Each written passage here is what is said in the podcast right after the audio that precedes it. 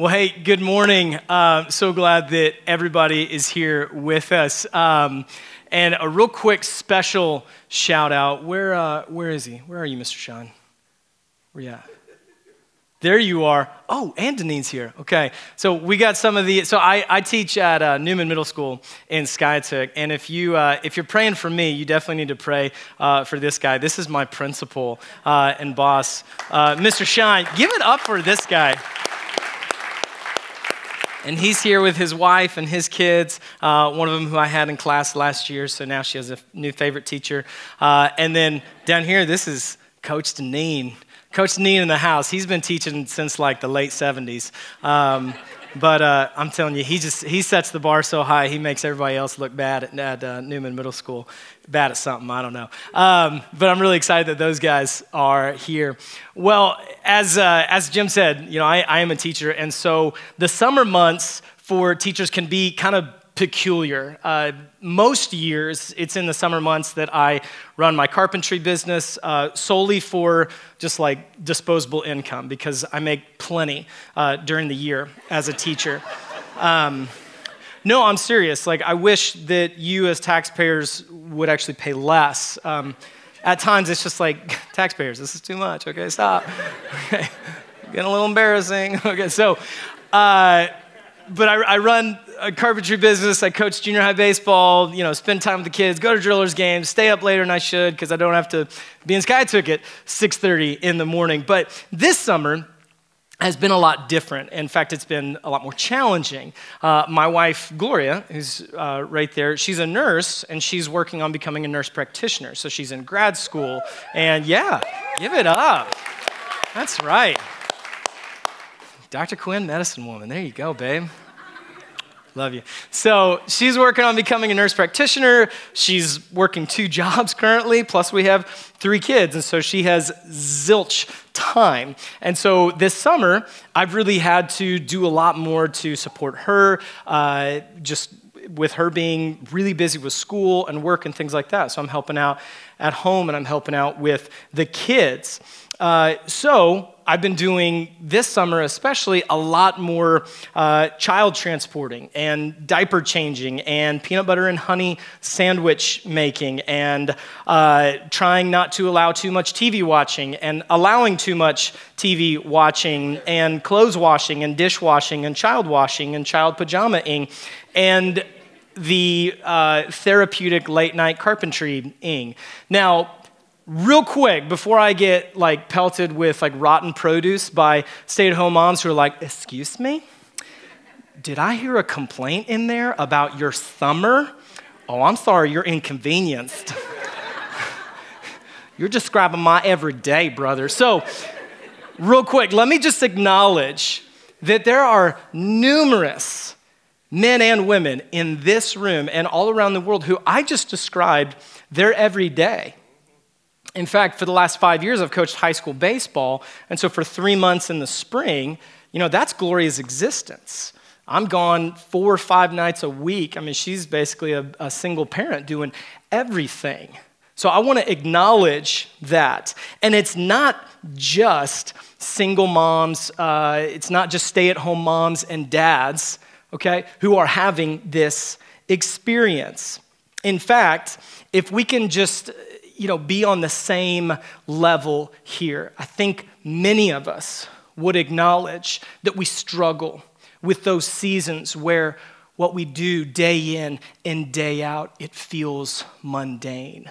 It feels seemingly insignificant. It feels ordinary. It feels thankless, probably because it is. And I'll be honest, I've really struggled this summer. I mean, let me just be truthful. I've been like depressed, okay, because I have a hard time with the mundane parts of life. And again, so that we are on level ground here, can we acknowledge that most of us feel this way a lot during our lives? Will you just give me a show of hands so I'm not alone? How many of you you'd say, you know what, there are mundane days, months, seasons, years where, man, it just feels so ordinary and seemingly insignificant? And the same day in and day out. In fact, if we're honest, we'll acknowledge that between the rare and those few monumental, mountaintop, earth shattering experiences of life. Most of our days are made up of getting ourselves and miniature versions of ourselves dressed, fed, and transported somewhere. We work jobs that we may or may not be passionate about in which we may or may not be thanked for for providing a public service, all so that we can provide for ourselves and our families. We go to the store, we get a loan in order to buy gas. We cook dinner. You got it. There you go. Okay, not a political statement, just let's be united here. Okay? We cook dinner, we do laundry, we clean and vacuum, we mow the lawn, we pay bills, we pay taxes, we pay our children to behave. Sometimes it works, okay? I'm just saying okay? Think outside the box. We attend church, we serve in ministries, we give out of faithfulness, we care for family members and friends. We teach our children to be like Jesus, even though they'd rather climb on us like jungle gyms at that very moment. We bathe, we clothe, and we put to bed those said children before we ourselves go to bed exhausted and tired and get up the next morning and do it all over again. Thanks for coming to City Church. Let's pray. Aren't you so glad you came here this morning. You're like, man, it's the summer. They got like bottled sodas out there. This is gonna be like such a chipper message. I'm gonna be like leaping when I get out of here. And I'm here, I'm just like, doesn't every day feel like the same? Are you tired? Are you depressed? Here is Jesus. Okay, so, but hang in there with me. On a serious note, if we're honest, I think we all struggle with the disconnect between our dreams, our expectations, and the reality of everyday life.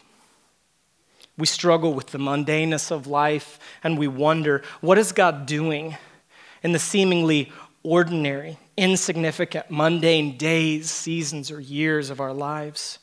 We ask, Have I missed something? In this great eternity, eternity altering call to follow Christ. Because my life doesn't read like an action packed biography of a world changer. And I think if we're truly honest, we ask this question Am I a bad Christian? Because sometimes I want more out of life. And it was while asking these questions and, and preparing to talk about that this morning, I stumbled upon, or, or, rather, God directed me to a short, powerful book by a man named Matthew Redmond called The God of the Mundane. And you'll, you'll see a picture of it here in a moment. And as I read it this week, that's how short it is, it was as if it was written directly to me. And I believe it has some very practical implications for each and every one of us here this morning. I commend it to you to read in full. It is, it's a very short read. And I leaned heavily on it this morning, as you'll see, as I'll be using several quotes from Redmond. And I'll let you in on a little secret. All pastors and speakers borrow material, but the honest ones tell you that, okay? Except for Pastor Matt. He doesn't. It's like scripture, his thoughts. That's it. It's all his sermons are. Everything's original and trademarked, by the way.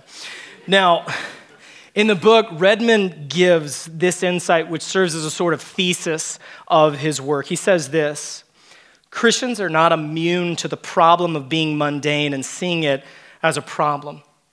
We have breathed in the same fumes as the rest. Our hearts burn for our deeds to be noticed and celebrated. We want to do something big and have it thrust into cyberspace for all to experience. Those who follow the man of no reputation pine for one, resumes at the ready.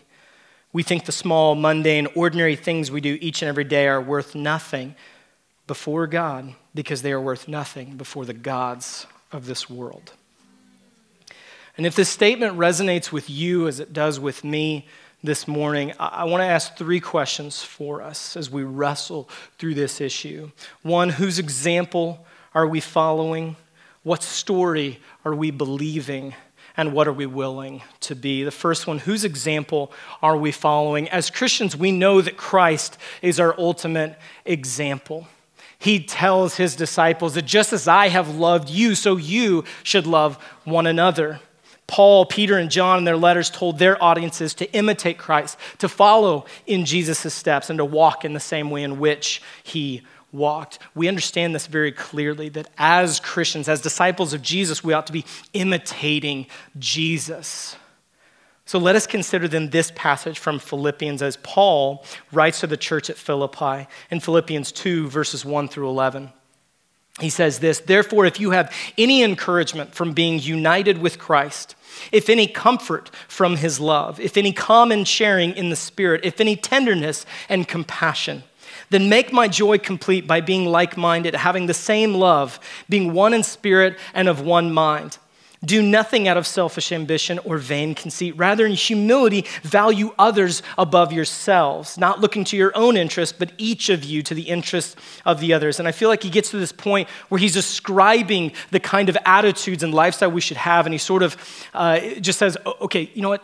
Let's just look at Jesus. And he says this In your relationships with one another, have the same mindset as Christ Jesus, who, being in very nature God, did not consider equality with God something to be used to his own advantage. Rather, he made himself nothing. The King James Version says he made himself of no reputation by taking the very nature of a servant, being made in human likeness, and being found in appearance as a man. He humbled himself by becoming obedient to death, even death on a cross. Therefore, God exalted him to the highest place and gave him the name that is above every name, that at the name of Jesus every knee should bow in heaven and on earth and under the earth, and every tongue acknowledge that Jesus Christ is Lord to the glory of God the Father. Now, I think if we're honest, we really like to hone in on verses 9 through 11. We see the part about Jesus being exalted being given a name that is above every other name, that every knee will bow to him and every tongue will confess. We like that part because we like that part of life. We like when we're exalted, when we have a following, when we have many eyes upon us, when we're praised, when we're glorified for the things that we do and that we like and that we say. But there's a very important word in this chapter. I think it's the most important word, and it's at the very beginning of verse 9. It's the word therefore. Now, therefore means because of everything I've just now said, this next part is true. You hit your brother, therefore you will be punished. Okay? Therefore links the preceding to the proceeding. And it's therefore that is important in this verse. It's because Jesus humbled himself made himself of no reputation, came, as he said, to serve and not to be served, and willingly gave up his innocent life for the sake of guilty sinners that he was then and therefore exalted and given the name that is above all names. Consider how Christ acted when he was being charged as a criminal before the high priest and then before Herod and then Pilate. In Matthew 27 11 through 14, it says, Meanwhile, Jesus stood before the governor, a man named Pontius Pilate, and the governor asked him, Are you the king of the Jews? You have said so, Jesus replied. When he was accused by the chief priests and the elders, he gave no answer. Then Pilate asked him, Don't you hear the testimony they're bringing about you? But Jesus made no reply, not even to a single charge, to the great amazement of the governor. Now, how many of you can stand in this place and say that that would be your response if you were being charged with crimes that carried with them the punishment of death? How many of you would stand silent as you allowed charge after charge, witnesses that were lying about you, saying all kinds of wrongful things about you, knowing very well that they're wrong, knowing very well that you have the power to get rid and get out of this situation, but you remain silent. I don't even like to take the heat when I knowingly do the wrong thing for crying out loud. Okay? I mean, it's like, hey, did you do this? Yes, but I wasn't the only one. I didn't start the argument. I wasn't going to let him talk to me that way. I did it for the right reasons. I thought five year olds were tougher than that. These are all hypothetical, by the way. Hypothetical, not taken from anyone's life. The example set before us by our culture is to deflect blame point out all the faults in others, defend our motives, and protect our reputation at all costs. And if you say, nah, I don't know that that's true, turn on the news for five seconds and let any politician be interviewed about why something isn't happening, and you'll see what I mean. It's always someone else's fault. And yet, here is Jesus, the maker and ruler of all things, the holy and anointed one, silent. Redmond again states in the book the world around us is formed by celebrity and self promotion. We are anxious to tell everyone what we love, what we are fans of, what we have done, and what we will be doing, not to mention who we know. And the louder we are, the more others hear and know. This quiet life is not a monk's venture, it's not silence. I think more than anything, it's the resolve to be okay with not being heard or seen or noticed. It is grounded in the assurance that the Creator notices and sees and hears. The quiet life, just like the mundane life, is not weak. It is the strength of the Lamb who stood silent before his slaughterers.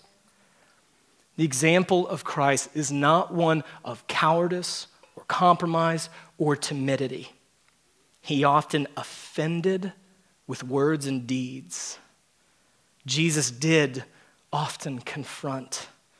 I don't contend that the example of Christ is one in which we just remain silent and hidden and we never get into trouble. However, I do contend that the example of Christ is one in which we often win by losing. in which we offend all because we love all. And one that understands that you cannot have the glory of the resurrection without the suffering of the cross. So we have to ask ourselves whose example am I following today? Am I following the example of culture or am I following the example of Christ? Number two, what story are we believing? How many of you, like me, you say, I love stories? You love stories, okay?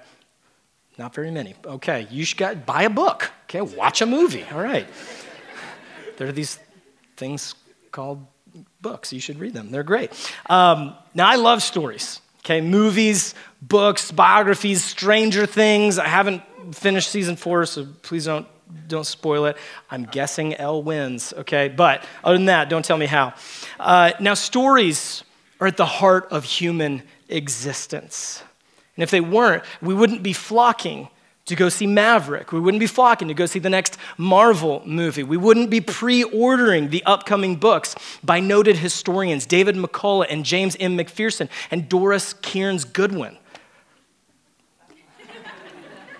That's just me, huh? Okay. Like, nerd alert. Okay. But here's the problem we have a story, it's a real one. We already know the author, but for some reason that story has become stale to us. And we stop living as if we really believe it. In the book, Redmond states it like this The story of what God has done has been replaced by the story of us. A tragic comedy featuring all of what we have done and have not done. We look at our own story and see nothing spectacular. Maybe Adam and Eve got a little bored with gardening and animal husbandry. Maybe they looked at God as they were walking the cool of the day with Him and liked the eternality and the authority in His story better. Maybe they wanted more than the ordinary existence they had been given. Regardless, they wanted to be like God. They did not want to be found in God's story so much as to write a better one. So they fell headlong into the abyss of unbelief and hate and explicit conscious rebellion. Worse, they pulled us in by the heel. I want you to listen to this part of God's story in Colossians as Paul describes the supremacy of Christ. He says this, and I would even encourage you to close your eyes and let this just wash over you. He says this in Colossians 1 15 through 20. He, meaning Christ, is the image of the invisible God, the firstborn of all creation. For by him all things were created in heaven and on earth, visible and invisible, whether thrones or dominions or rulers or authorities. All things were created through him and for him. and he is before all things, and in him all things hold together. And he is the head of the body, the church. He is the beginning, the firstborn from the dead, that in everything he might be preeminent. For in him all the fullness of God was pleased to dwell, and through him to reconcile to himself all things, whether on earth or in heaven, making peace by the blood of his cross. Why would we ever want a better story than that? For the same reason that Adam and Eve took the bait and they ate the fruit from the tree of the knowledge of good and evil. It wasn't enough for them to be supporting characters in the greater story of God and His kingdom. They wanted to play the leading roles. And you and I, we're no different. Our culture teaches us that you're the star. You're the main character. You're the hero. You're the, you're the hero. You're the heroine. You're whatever you want to be. But it's all about you. And the Bible teaches us something drastically different. It's not about you. And that's tough. We want to hear that. We want to hear that we are special. And not just we're unique like a snowflake special, but like we're special meaning that like other people aren't quite as special as we are. But that's not the Bible. Guess what? We're not the hero in this story. We don't save the day. We don't come to our own rescue. We are rescued by the Savior. Author Donald Miller wrote in the book A Million Miles in a Thousand Years, another book I'd commend to you, these words about how we continually strive to be the main character. He said this I was a tree in the story of a forest. It was arrogant of me to believe any differently. The story of the forest is better than the story of the tree. Now, I love what Miller says here, and I think he's right, but I think we can take it another step further, and I think you would agree with this too. The kicker here is that it's not even a story about a forest of trees. You and I are a part of a greater story of a, of a creator of the forest and the trees. And it's up to us whether we believe that story and whether we believe that its author truly knows what's best for us, or whether we are going to write our own story and believe something else. Whose example are we following? And what story are we believing? And third, what are we willing to be? In a chapter of The God of the Mundane, Redmond, who was a pastor at the time that, it, that he wrote this, he said that there was something that amazed him as he reread the uh, letters from the apostles in the New Testament. And he said it was amazing that he missed it before because he had read it you know, dozens of times throughout his life. But he missed something very, very powerful. And he summarizes what he finally discovered in this passage. He says, I missed the obvious. The apostles are writing to normal people. Most of them are nameless. They are Jew and Gentile, yes, but they are also not apostles. And most are not pastors. They are carpenters, farmers, traders, sailors, fishermen, shepherds, guards. They are mothers and fathers and children. Compared to the life of an apostle, their lives are probably mundane. They are ordinary men and women believing an extraordinary story. Through our culture, and, and dare I say, even through the church, you and I have been taught and we've been trained to be obscurity adverse. We've been told that we're only as valuable as our following. And even sometimes, I think we, we catch, because more is caught than taught, we catch this teaching even in the church. And I, and I don't think it's, it's meant to be, but I think we still catch it this way that somehow we're only as significant as our generational legacy. And we equate that to mean that if books aren't written about us and statues aren't made and schools aren't named after us, then somehow we haven't lived up to the call of God on our lives. Can I just be honest and say that I believed that for the majority of my life? And guess where I learned that? I learned it in church. I was pretty much told that, hey, your reach, your impact for Jesus is however important you are. I pretty much was given this example that faithfulness to God equaled significance in the eyes of others. And I don't blame those pastors or teachers for challenging me as a young man to have an impact. You should have an impact. Some of you will be called to do great and big and significant things. Some of you might have books written about you or have a statue of you. Some of you might be called to another country. Some of you might do big and great things. But that's not our significance.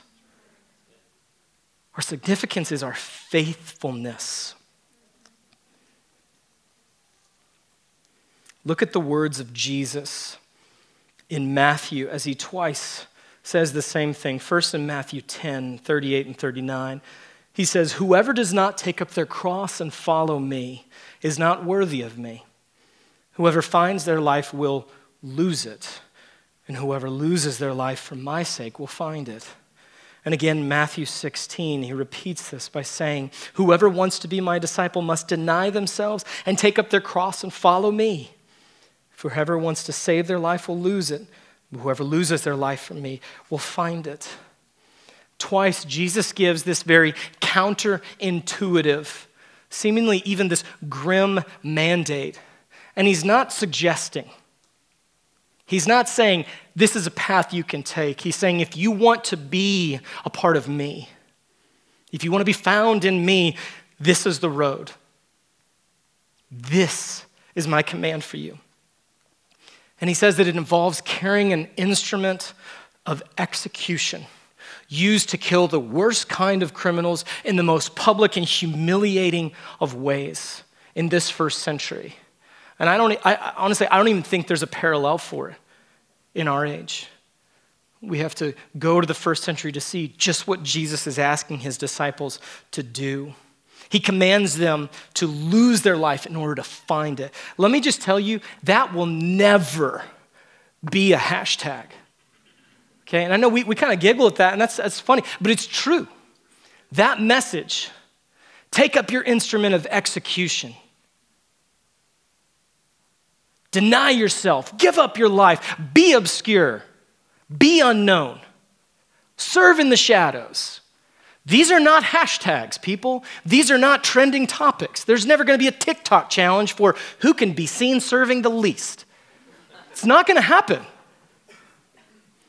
These are not encouraging messages that are going to fill pews and build churches and build a following. You're not going to become YouTube famous by telling everyone, hey, it really doesn't matter if you remember me at all. Because our culture teaches us something so very different, and yet it's what Jesus lived out. It's the command he gives for you and I. It's the actions of the main character of the story we're written into, and his actions by denying himself, by taking up the cross, by taking on our sin and our guilt and our shame was the greatest act of courage and true love the world has ever or will ever see. Now, I told you at the beginning that I'm a teacher, and I've been one for, for five years now, and I know other teachers in this room would agree that there are days and weeks and months in which teaching can feel like the epitome of mundane. You can work so hard to engage students in the act of learning and feel that you've done nothing but wasted their time and yours. There are days when you wonder if you're making any difference in the lives of these students at all. And I work with middle schoolers, so their ability to provide useful feedback and grateful appreciation is dumbfounding. Except for you, Caden, you're great. You're great, sweetheart over here. Now, one of the classes that, that I teach at Newman Middle School, I teach it every spring semester. And we call it study skills. There's probably a, a better name for it, but it's designed for at risk students academically, behaviorally. Uh, maybe it's a really troubled home life. They can be in there for very uh, varying reasons. And in past years, we, I've even called it scared straight uh, because of, of the clientele. Now, this past semester, I had 13 students, and they were all very unique. And it was almost like our own little island of misfit toys because these students, they weren't all in academic distress, they weren't all in behavioral distress, but they all were at risk for falling essentially through the cracks. And in that class, there's a student, let's call him Tyler, who, um, a little bit about him, he's never met his dad. He's 13 years old, and his mother was in prison until very recently for about seven or eight years. So, more, the majority of his life, he's been parentless. He was abused in foster homes, and then he was recently adopted by a family member. And this semester, I tried to teach Tyler and these other students things like grit, resiliency, growth mindset, self efficacy, a belief that you can. Or that if you don't know something, it's because you don't know it yet, not that you can't. And I would show movies that would try to illustrate this, things like The Pursuit of Happyness, the Chris Gardner story. And one of their favorites toward the end of the semester was a movie called Unbreakable. Anybody know it? Okay.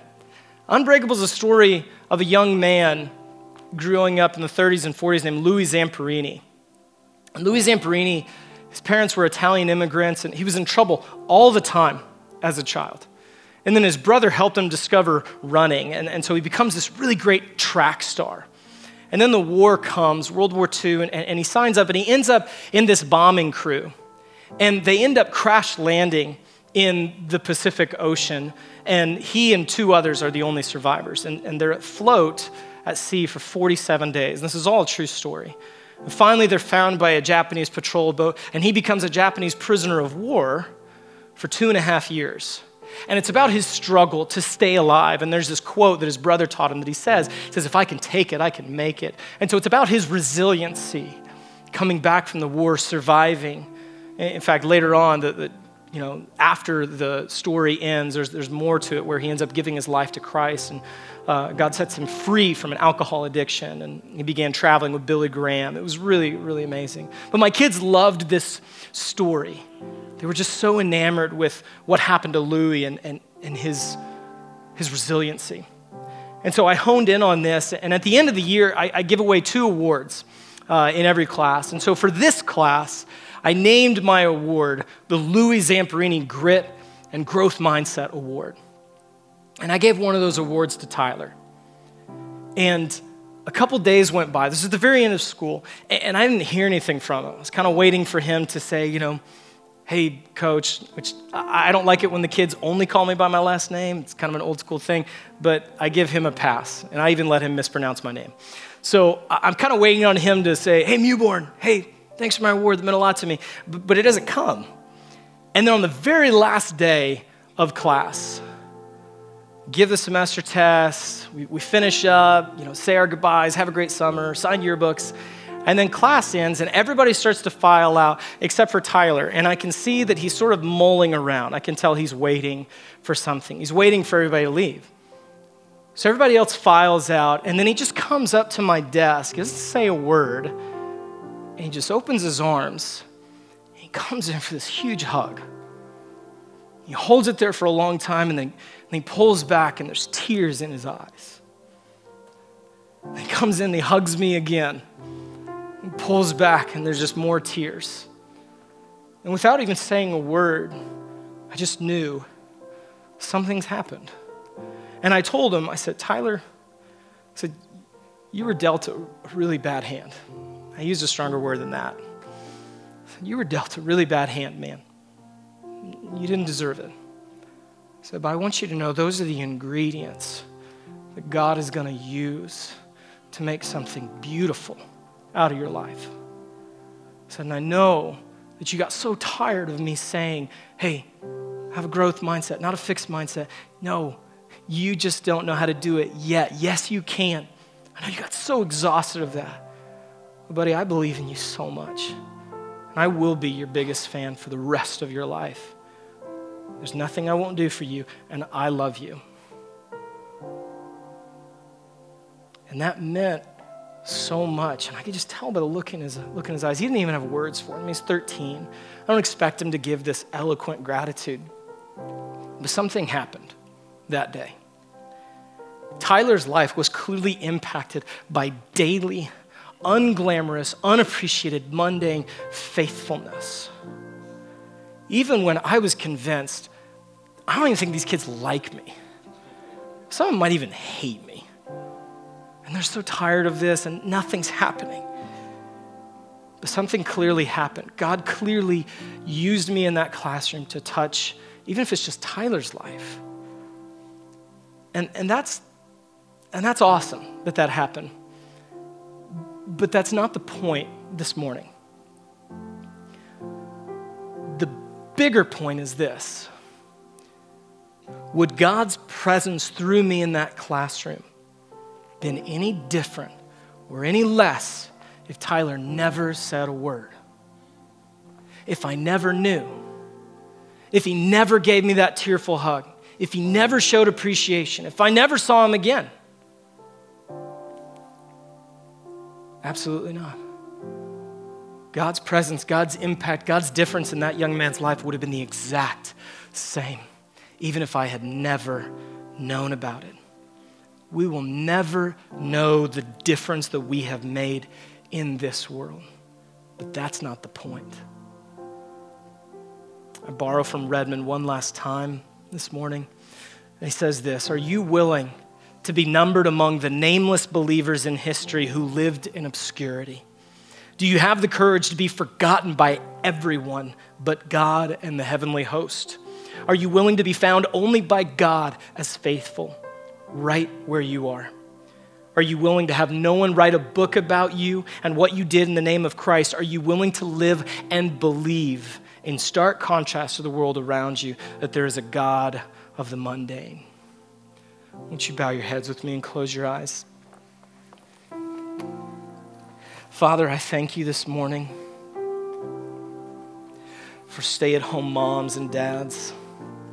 I thank you, God, for teachers and plumbers and baristas and accountants and bank tellers and policemen and firemen and paramedics. I thank you, God, for contractors, for for roofers, for framers, for those that do drywall so that we can have homes. I thank you, God, for the people who work at gas stations, supermarkets, department stores. God, their everyday faithfulness matters. And they haven't missed a call to something bigger because what they're doing may not seem significant. And I pray, God, that everyone here this morning would be set free from this false belief that faithfulness is significance. Only if we see it. But may we know that significance is faithfulness, whether it's seen or not. And I encourage you to prepare your communion elements here at City Church, we practice open communion. If you want more of Jesus, you're welcome to participate. You certainly do not have to, do not feel any pressure. But as we hold this cracker, this wafer, and, and this cup of juice before us, we're reminded of this message of Jesus that, that I've been preaching about these last few minutes. When Jesus came to the table, and he said, This is my body, as he passed around the loaf. And he said, It's going to be broken for you. He knew full well that he didn't deserve what was going to happen to him. He knew full well that he deserved better. He knew full well that it was the other 11 at that table, or 12 if we count before Judas left. He knew it was your bodies who should be broken. It's your blood who should be spilled, but I'm going to step in. I'm going to do something you don't deserve. And later, when Jesus is, is betrayed and he's brought before the chief priests and Herod and, and, and, Pilate, there's a scene when, when Pilate brings out Jesus and a man named Barabbas, this criminal. He was an insurrectionist. He, he deserves to be on death row. And he tells the Jewish people, he says, I have a custom where I release a prisoner, and I'll let you choose, because he's trying to he's trying to get rid of Jesus without making the Jews mad. And he says, Which one do you want? And they said, Give us Barabbas. So he washes his hands and, and he says, here's, here's Barabbas. What do you want me to do with Jesus? Says, crucify him. We don't think about this story a lot, but don't you know that Jesus was there saying, Yes, you can have him. Go be free. I will let God treat me like Barabbas so that God can treat Barabbas like me. That's you and I this morning. We are getting treated like the Son of Man who was faultless innocent, blameless. We get to escape the punishment. We get to escape the cross. We get to be treated like Jesus because Jesus said, I'll be treated like you. So as we take the body this morning, let us remember that He did this, knowing full well that He didn't deserve it, that it was us who deserved it. But we get to participate in Him because of this act of grace. Let us take the body together today.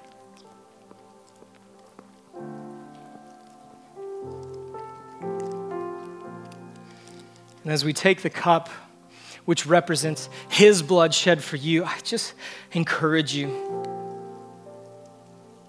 If you are far from God, or you believe somehow that I've done too much, I've gone too far,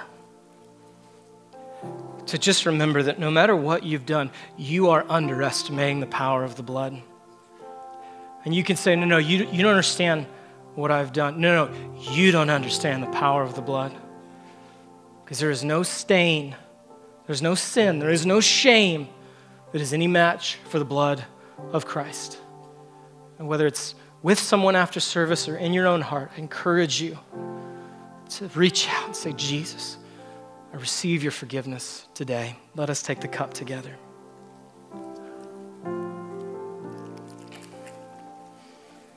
Won't you take just a few moments to just reflect upon this meal, to reflect upon the Lord's Supper and what He's done for you?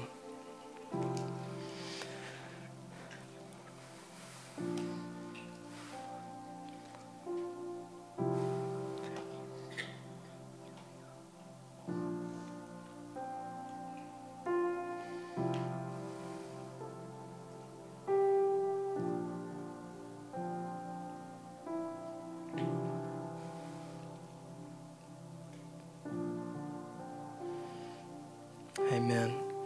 Well, at this time, if um, uh, if we have elders or, or, our prayer team in the room, I'd encourage you to go ahead and come forward. Before we leave today, if there's anything that you would like to have someone pray with you about, I encourage you just to stop by and let these uh, prayer team members and elders just, just pray with you real quick. And then don't forget, after service, if you are new or you haven't gotten a chance to um, receive a free gift just for visiting us, we'd love for you to stop by the welcome area. Pastor Matt and his wife Lindsay are going to be out there. Don't forget tonight is our baptism bash. Um, there may or may not be belly flops going on from someone currently wearing, what is this, peach? I don't know. So be there at Camp Law Ridge, Lock Ridge, Loho Ridge. I don't know how to say it, but be there. It's going to be amazing. And then don't forget after service, we've got like bottled sodas. So stick around, uh, have fun, and let's go ahead and stand up and let's say our mission statement and go live it out wherever you are. We love you guys. Be blessed.